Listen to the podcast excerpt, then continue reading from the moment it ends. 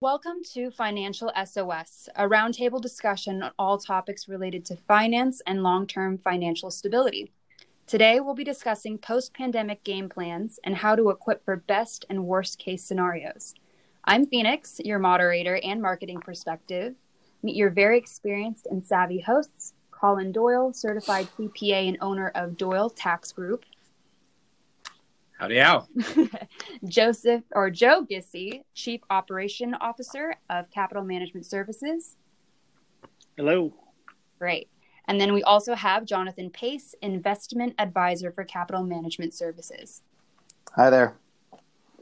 So, as most of you know, California lightly entered phase two of four in reopening the state this past Friday. This is encouraging to specific businesses as they are now allowed to open curbside pickup but it really isn't the needle mover for the majority of businesses. So, if you are a business that has been affected by the pandemic, what steps do you suggest to take at this time?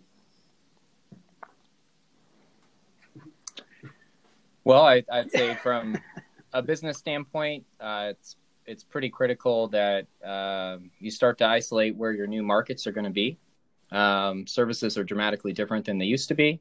Um, so understanding what what the need is, what you're capable of fulfilling, and where your county is allowing you to to fill is, is pretty critical. Um, there's more of a need now than ever to have good systems and structured since people are more located separately from each other. Um, so seeing seeing what demand is out there in the clients and and seeing how you can curtail your services, I think, are super critical. There's tons of incentives, tax bonuses, more or less free money being lent out to the businesses to operate. Um, so if you have a vision and a plan and you know how to get to your clients now, um, you have almost unlimited funding sources being made available to you. Um, so short-term liquidity is being quickly eliminated as an issue. Uh, but there's a greater issue is the market is dramatically different than it used to be. Um, so how how do you reach out to your clients? I think is the number one question on top of everyone's mind. Well, I think I think right now it's uh, it, it's kind of interesting because you you're you're forced to adapt, and I guess in periods of, of history when when you know things happen in human nature, and all of a sudden we're kind of forced to make a change. There's been a a lot of people that have wanted to to make some structural changes or just some way changes that they went to market and different changes on how they gathered clients. A lot of people have wanted to, you know, whether that be more online or reaching out through social media or doing Zoom meetings, whatever it is, uh, now is kind of the time to really implement some systems and, and really adapt right. to um, what's going on in the market because the, the world, even though it, it feels like it's kind of slowed down, uh, it's getting ready to, to really just, you know, slingshot back up in a way. Um, and, and you just have to be prepared for that. Yeah, I agree with all that. I think there's definitely some pent up demand right now. I went to Home Depot on Saturday and the line was just out out to the parking lot. So you know that there's people wanting to do things and I think if you can figure out what do people need and want right now and try to fill that need um, I agree with what you're saying, Joe. I think this is kind of like a, a slingshot right now. We're pulling it back, and once everything gets going if if you can position yourself right you know you're going to let go and really ride that wave. Hey colin so you've you've done a, uh, a series called pivot yeah. right? Or, or something similar to that over the last few weeks.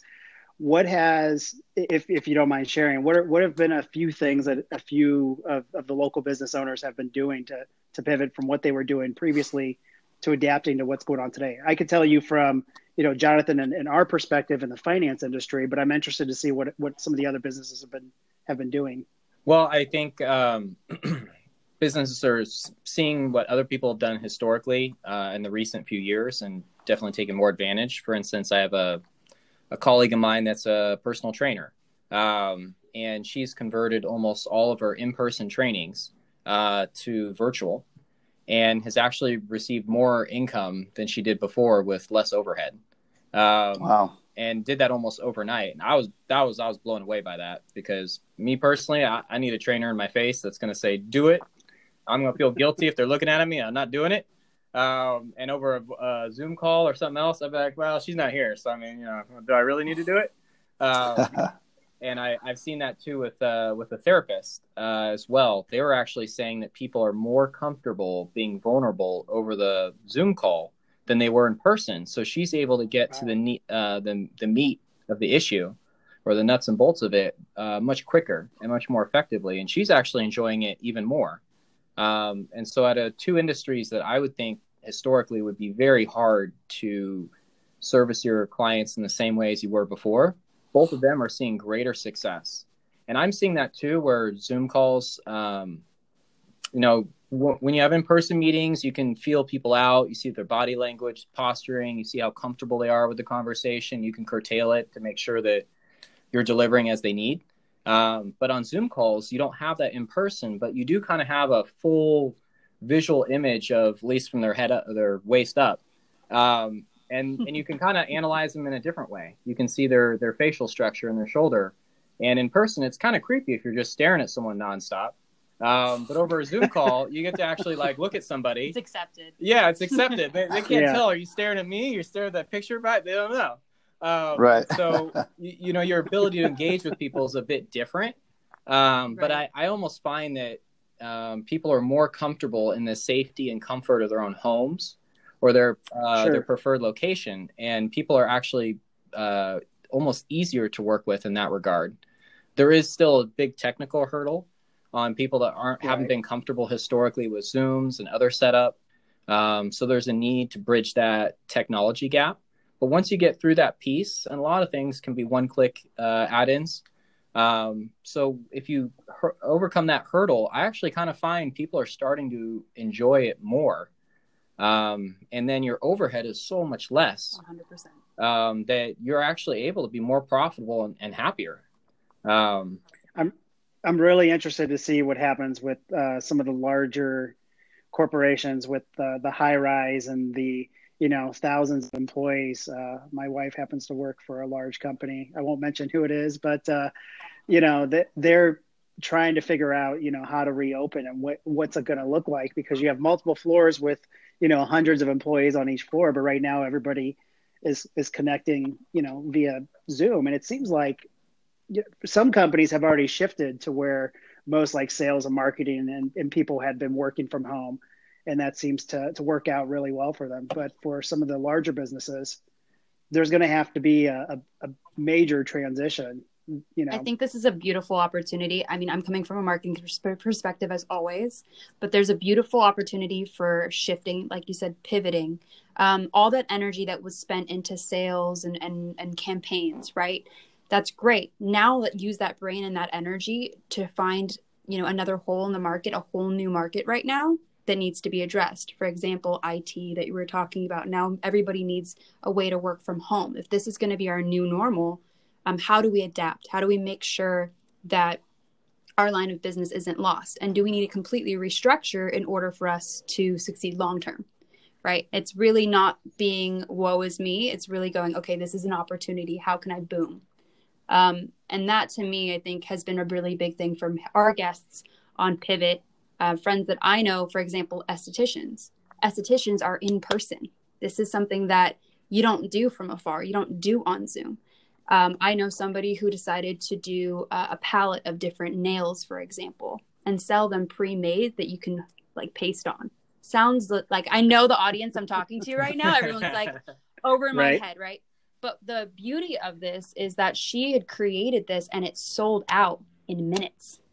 Wow. Because women like to, you know, get their nails done. Men like to get a haircut. It's like a different, you know, it's a good feeling, right? And if they have the capability yeah. of doing it themselves and the tools, they're going to buy that service.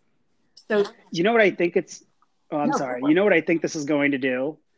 I think this is going to create, um, believe it or not, I think it's going to connect more personally to people because it's going to force people that would not normally be be seen out in the community to do podcast to to start doing things on social media. Maybe they they weren't comfortable with it before or they just weren't in there before. I, I, was one i've been one of those people. I'm not really on facebook. I'm not really out there in that that universe but it is forcing us to have to do that. And by doing that what it's creating it's creating you know more people to see you and see your personality where you know for jonathan and i in, in, our business you know we used to, to do a lot of seminars workshops dinners all these things just so people can can get to know us. Um, but this is creating like that atmosphere for for all kinds of people and all kinds of businesses because you know when you shop for a service you know what service you, you're going to find. I mean you can do a, a yelp review or, or you know go to the better business bureau and you can see you know how how businesses are and you're and you kind of know what service you're looking for but when you're looking for you know a personal service and you're trying to find a personality or somebody that you're you're going to mesh with uh, i think this new world or this new adaptation is going to create more connectivity um, with better you know better serving your personalities at least at least in my opinion. Right. I, i've also noticed too the um, the importance for structure um, so as we have staff working at different locations and places, and we're working with different people at different parts, where one I could just go meet with you for lunch, we could talk about a few clients. Um, now having a really good finite plan on where different action points are going to take place is even more critical, and and for operationally, like running your business, and for also making sure that you're seeing after your clients' long term interests. That plan is essential, anyways. Uh, now it just puts a bit more emphasis on on that that that building and that communication with your client on that piece. And I found that it's forced me to formalize a few things that I've been comfortable leaving a little looser. Um, and now there's a absolute requirement to keep them a lot more documented. And so for anything, I think it's actually pushed things that I've needed to do historically for a while. And I think that's true with a lot of businesses that they have to plan. They they can no longer uh, take for granted that clients will come in um, or they can meet them. Now they have to find a way um, to foresee what those needs are going to be. So working on your business is now a lot more critical, and I think the rewards are so much greater. Um, like uh, you know, the personal trainer has set up classes. She's got a she can't wait to see well uh, till someone comes into the shop and says, "Okay, I can see you're walking a little bit odd on your left foot.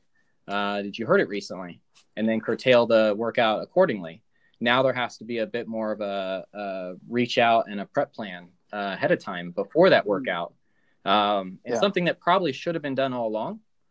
Uh, now, now it's essential, and I think that we have a we have ability to build some much more finite plans, and the need for our clients to kind of fit into those plans and understand the need that they communicate that part well is even more important. In both of our businesses, you know we have if we're really serving our clients long term interest we we have to develop a pretty pretty fine tuned plan. Um, so i think that that provides a lot more benefit for those of us that can organize in that way.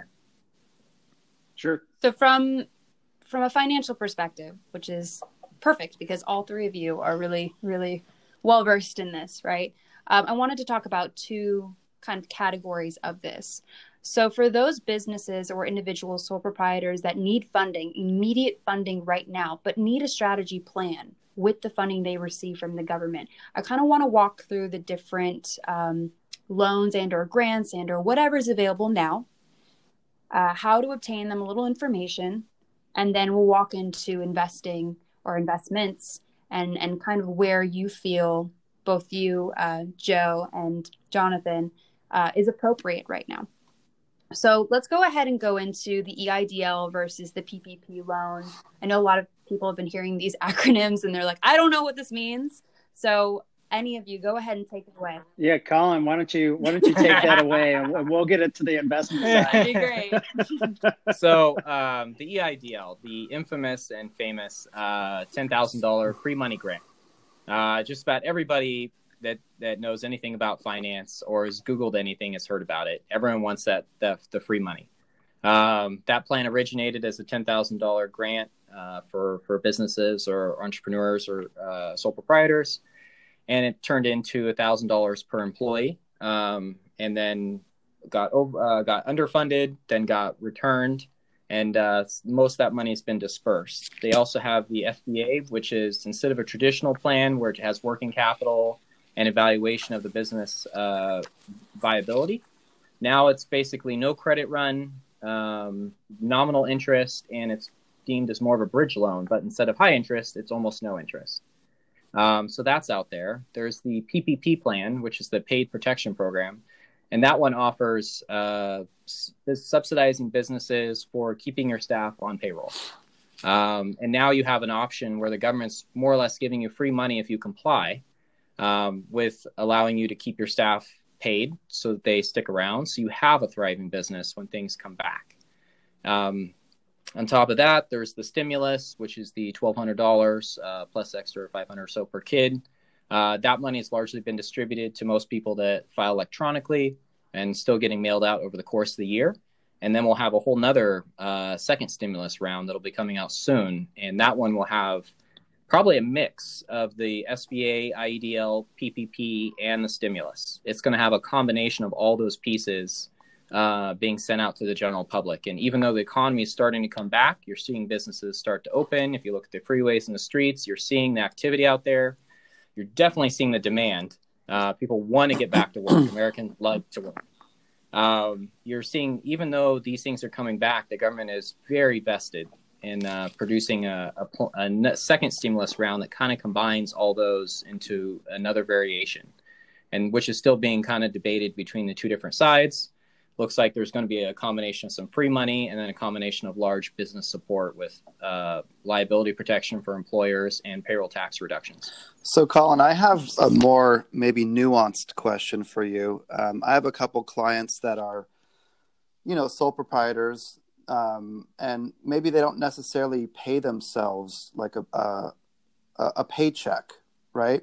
So, in their case, could they apply for the PPP? It sounds like the EIDL loan maybe isn't even an option anymore. What would you what would you say there?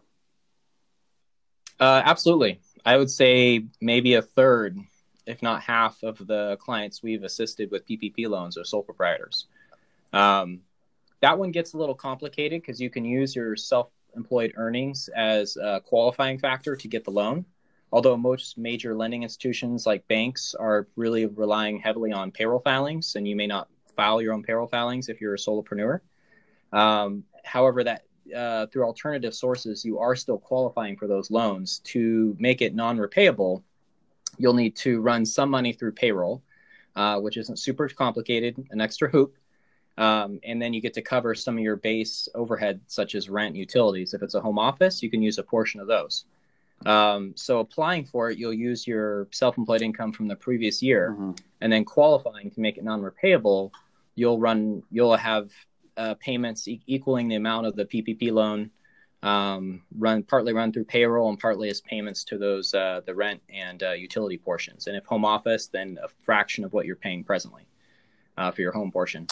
So they are actually uh, a big part of the market on who is applying and getting accepted on those. Oh, that's cool. It's really nice to talk to someone who knows about it because when you try to Google this stuff, it's like you get 5,000 different articles and it's really hard to know, you know, how to decipher it all. You know, in the traditional news cycle, you can research, you can investigate, you can uh, verify, and then you can publish.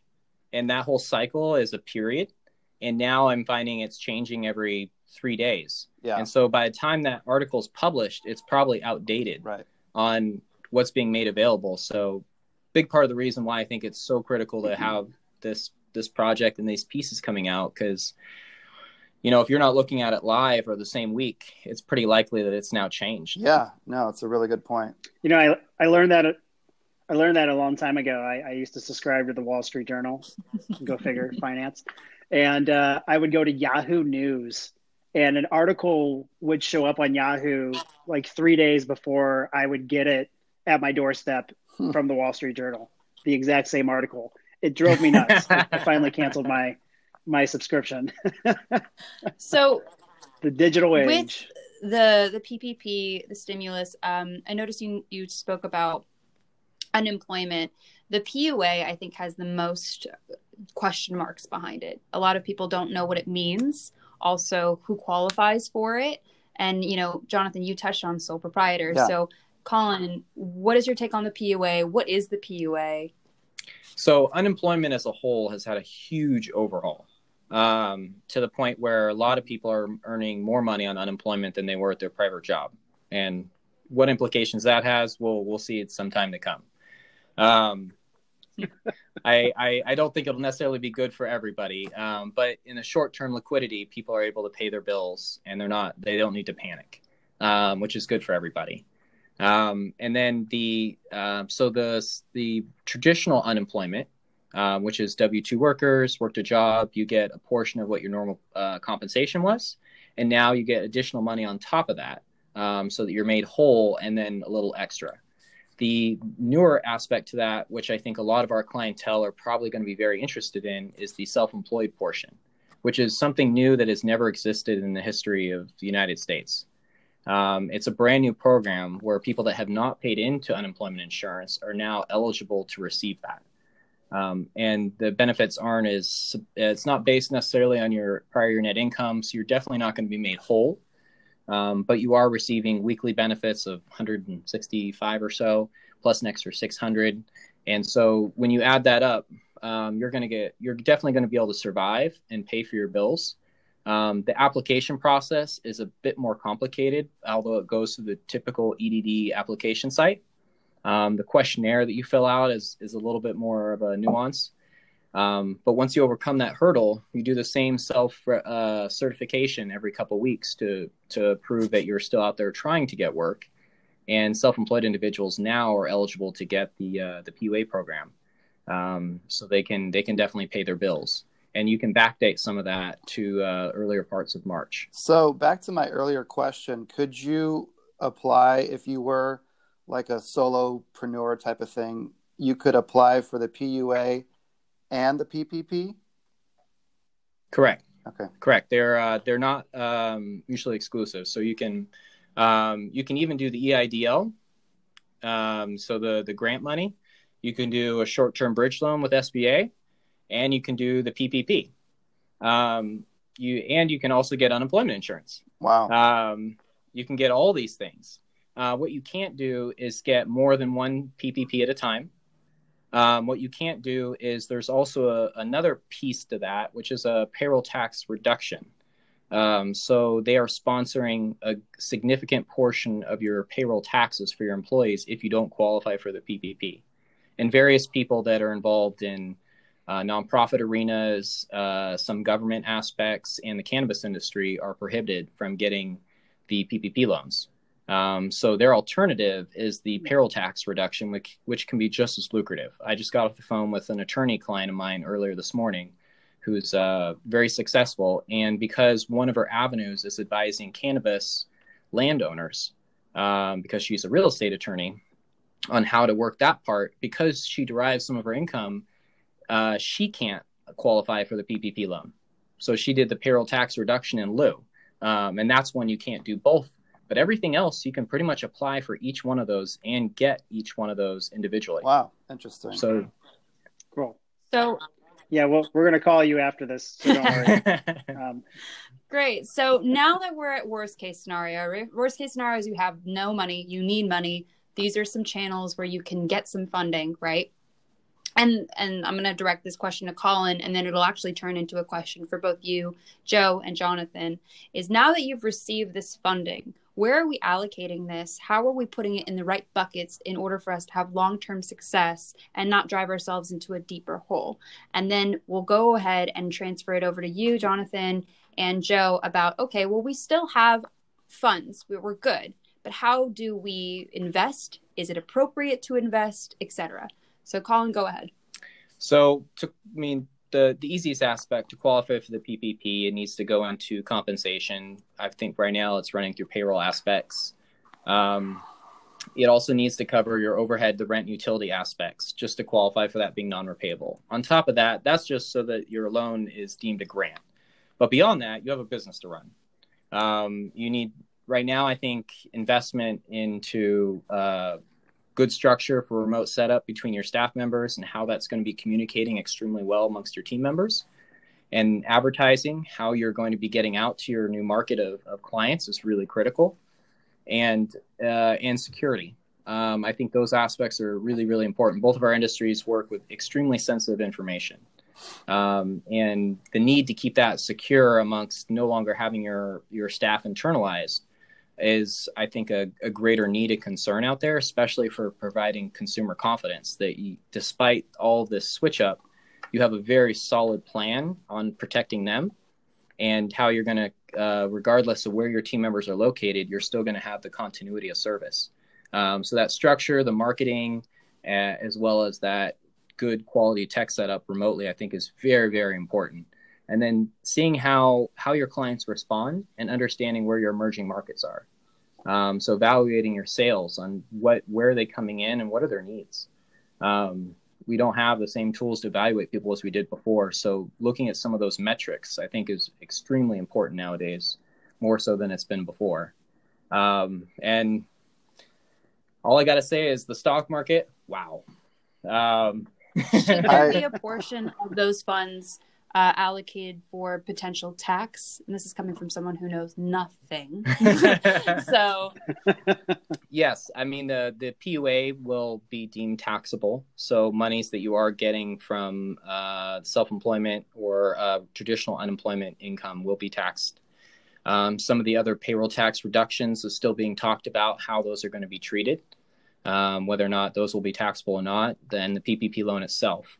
Um, putting money aside for those taxes, I would say plan as you historically have, percentage of your income.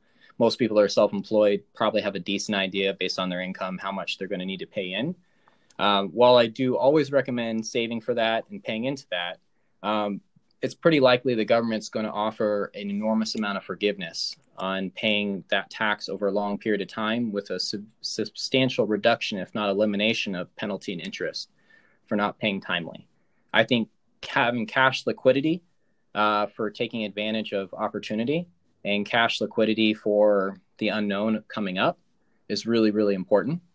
Um, although I don't necessarily recommend you stay all in cash. Um, uh, I, I, I don't know exactly where the safest places in the market are. Um, we've certainly seen more volatility in the last few months than I think we've seen in my lifetime. Um, and uh, it's an incredibly fascinating time to to see where we think the market's going to go with printing money and quant- quantitative easing, the rise of digital currencies, and overall the health of businesses as a whole as that ties into their stock price, which is something I would love to hear from you guys. Right. So Jonathan and, and Joe, this is perfect, perfect transition. So from an investment standpoint, is it time to be conservative or to go ahead and hit hard? Well, I'll I'll I was going to say you better because you know I'm I... gonna. I, I, won't let you if, if, I go first. Go ahead. um, well, I think like even more basic than that. I think one thing that it's important to point out is the stock market and the economy are not meant to match up linearly, and I think a lot of people get that confused where they think the stock market and the economy are kind of one and the same, but they're really not. And if I if we go back to the last crisis, um, I think it's a little bit um, instructive. From 2007 to 2009, GDP only contracted five percent.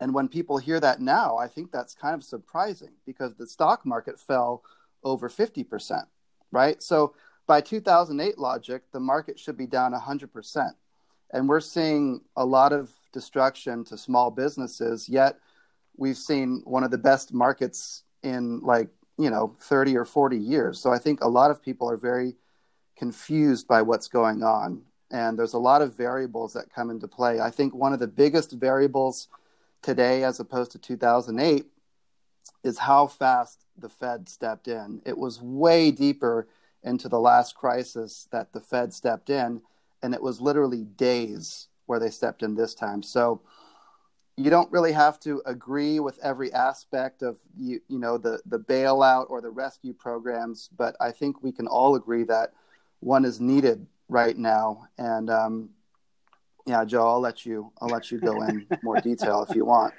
Well, um, man, where where where to start on this thing? Let's just um, let me start with this this little disclaimer. If if you're gonna invest, get a professional. And, no, that's not a plug because we're we're in the finance business. But truth be told, uh, the stock market is not meant for for the person who just wants to be the gambler or somebody who's just going to dabble in it if if you can't afford to lose your money, then you shouldn't play the stock market. Um, the, it's it's a growth engine. It's it's there to to accumulate some wealth, and it's it, you can use that money later in life. But the problem is, um, we start getting this gambler mentality where all of a sudden, uh, you know, I've had my phone, you know, from even relatives calling, you know, I got this stock I want I want to buy. You know, what what do you think about it? Or you know, they might call and ask about Bitcoin or gold because you know when everything's going down, they want to shift all their money over there. And um, the bottom line is, you, you you need to find a professional that that understands the market and has um, some type of strategy. And I'll, I'll give you guys advice I gave my mother yesterday, being Mother's Day. I said, "Hey, look, you know, you have some money uh, let's take 80% of that. I'll put it into one of the strategies that our company will do. And 20% of that will be for fun, you know, and that, that was good for her. That's could be good for you or not. I don't know. But the bottom line was let's, let's play with your 20% and those, those companies you want to do. Great. We're going to invest in those. Whether or not I like it is irrelevant, but you really like it because um, that seems novel to you. Uh, there are a lot of experts that believe that we have yet to reach the bottom. We've been overvalued for a long time. Historically speaking, the, the bull markets, the markets that go up, are usually about seven years, eight years tops. And, and we have one that was over a decade old. So we knew we were ready for some type of, of something to happen. I mean, we didn't know we were going to have a global pandemic, but but we knew something was going to happen. And and we we even though we're reopening the economy, even though we're seeing more cars on the road, you know, here in California, uh, there's still this after effect of all this stuff that has happened up to this point, and we still have all this effect that's going to happen, you know, even coming in the next few months. And if we go from a valuation standpoint, I'm not going to throw a bunch of numbers out there. That's not really what I want to do to the poor listeners, but um, there there's a lot of room for the market to drop and if you're not in the right type of strategy that can get in and out of the market and kind of tactfully, um, you know, you can be in cash for a little bit and then you can be back in the market and you can go to cash and go back to the market. It's, it's what uh, some guys use as, as a tactical strategy. And, and those are the more of the strategies that work right now uh, in the volatile times. You know, the old school Warren Buffett, you buy and hold.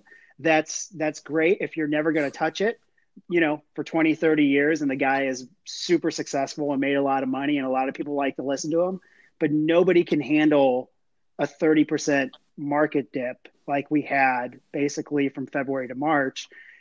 Your gut, your gut can't right. do it. So, where are we going? Eventually, we go back up. You know, no one's ever no one's ever lying when they say eventually we're going to go back up, but there's still room for the market to drop and um, you're going to get hurt if if you don't you know lean on a professional to at least help you out for if you're closer to retirement definitely lean on a professional now if you're the younger person um, you know you can you can kind of afford to just jump into some cool stocks and kind of ride out the storm i would go on but i'm gonna i'm gonna That's kind awesome. of pause there for you for the sake of you guys well the good news is this is a podcast and this is not the only True. episode um, so we can actually go in more depth, you know, along the lines of topics like retirement and and, certain topics that can really uh, dive a little bit deeper. And I think this is a really great introduction to a who all three of you are and kind of where you're at uh, with the current pandemic. But I think it's a beautiful opportunity as well to talk about any type of emergency that comes your way um, these are ways for you to strategize. We were talking briefly uh, about how the pandemic has opened up holes that maybe you never saw before. For example, Colin, you you discussed, you know, your trainer friend who maybe has to prep now, which she should have probably done before, but now she has to. And this is a beautiful example of how we need to prep our listeners for things that may arise rather than doing it after the fact. So I just want to thank all of you for coming on here. We're going to have another episode come out very, very soon. Um, to see us in real life, kind of, check out our YouTube. It's a Financial SOS podcast on YouTube. and submit questions to financialsospodcast at gmail.com. What we're going to be doing moving forward is the last 15 minutes of the podcast, we're going to go ahead and address your questions head on. This is an interactive space, so we're here to help in any way that we possibly can and become a resource and adapt during this time. So tune in for the next episode. Thank you again for listening, and we hope to hear from you soon. See you guys later.